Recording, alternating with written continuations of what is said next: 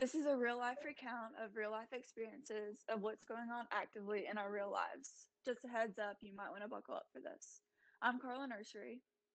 I'm Anna Claire Tysinger. I'm Lando Leva. We're 17 year old, almost high school seniors from three rural areas of South Carolina, and each of us are navigating the ways to express our experiences and share our voices. All three of us have been told countless times that what we're going through is unprecedented. Although we're only a little over halfway through 2020, we've experienced wildfires, a global pandemic, record unemployment rates, social distancing, the impeachment of our president, partisan tension, and one of the largest civil rights movements ever. This results in a generation of young people that match the situation we're going through, an unprecedented generation, one hungry for change and hope. The safety bubble of our childhood was popped prematurely as we had to grow up and swallow the crises that are occurring around us. We are learning the importance of social responsibility and activism through which we are connected.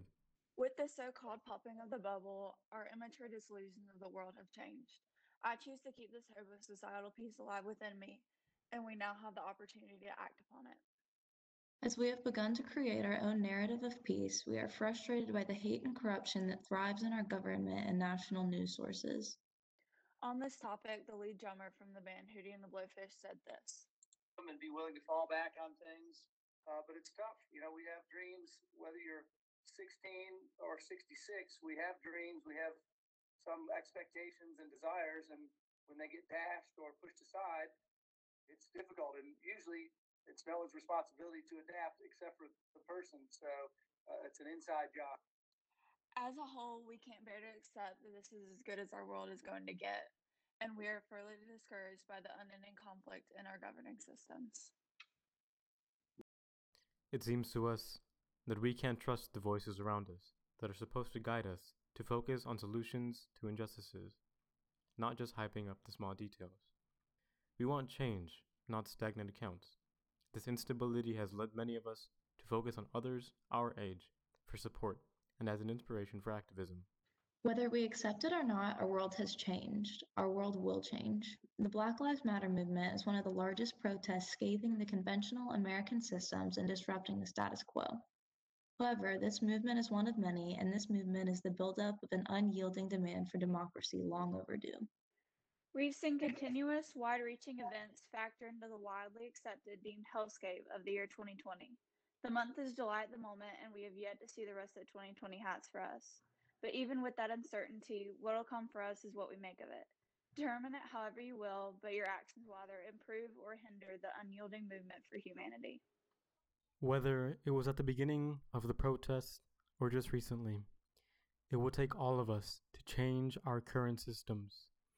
It is never too late to help, and a problem that will not be solved on its own. We may ask, as to why such things are coming to light, we may wonder why it is all so sudden. Why is all crashing down? Why so much is happening in a single moment? That answer is not simple, and it is not an answer that can be said simply or without thought. There is one thing we do know, however. This has been happening for decades. For as long as we can remember, most of us have never questioned our systems, police systems specifically, and all of a sudden, this wave of truth has hit us all at once. This movement is not the beginning. It never was. The enlightenment of the masses is where a beginning can be found. These stories have always been there. It is now only that they have come to light and have been spread by the power of social media.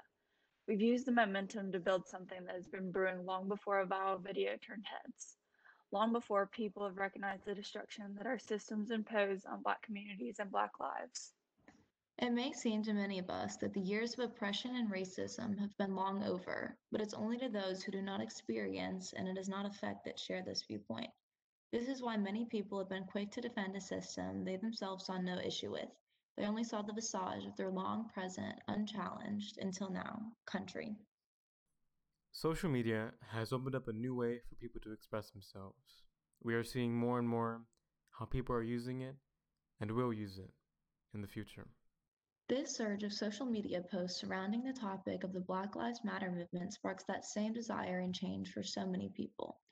More and more people are sharing their thoughts and views on the topics by the day, and coupled with the ease of sharing these thoughts and reaching more and more people, Generation Z is beginning to find comfort in pushing the limits. This communal feeling of wanting to see just how far we can push ourselves and the societal norms ties every member of our generation together.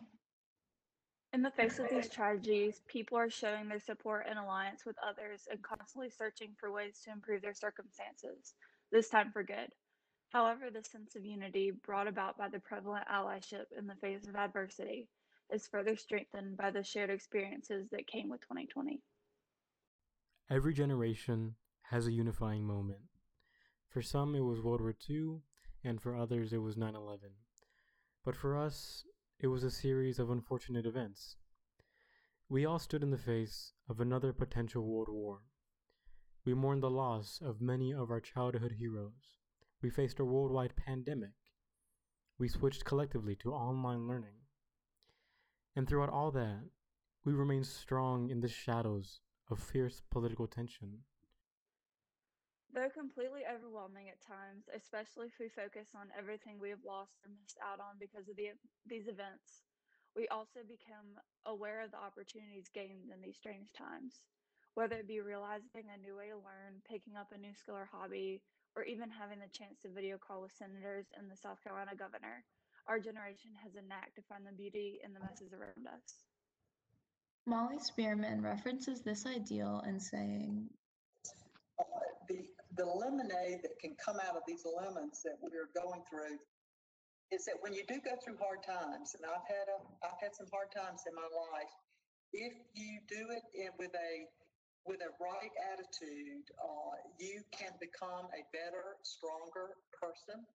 Perseverance through tough times, trying to find other solutions through tough times, all of that will polish you into an even greater human being. It polishes your heart, your soul, your character.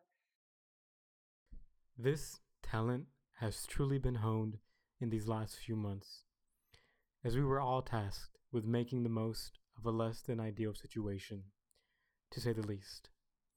Though our parents and teachers see the disappointment in our faces when told prom or graduation is canceled, they cannot truly experience what it feels like because Generation Z is impacted so differently than other generations.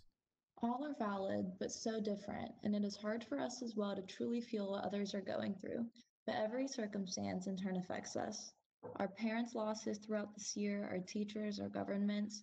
Through all of this, our capacity for empath- empathy is certainly skyrocketed, and we were all truly seeing, or trying to see, both sides of the issues that continue to plague us and the world around us.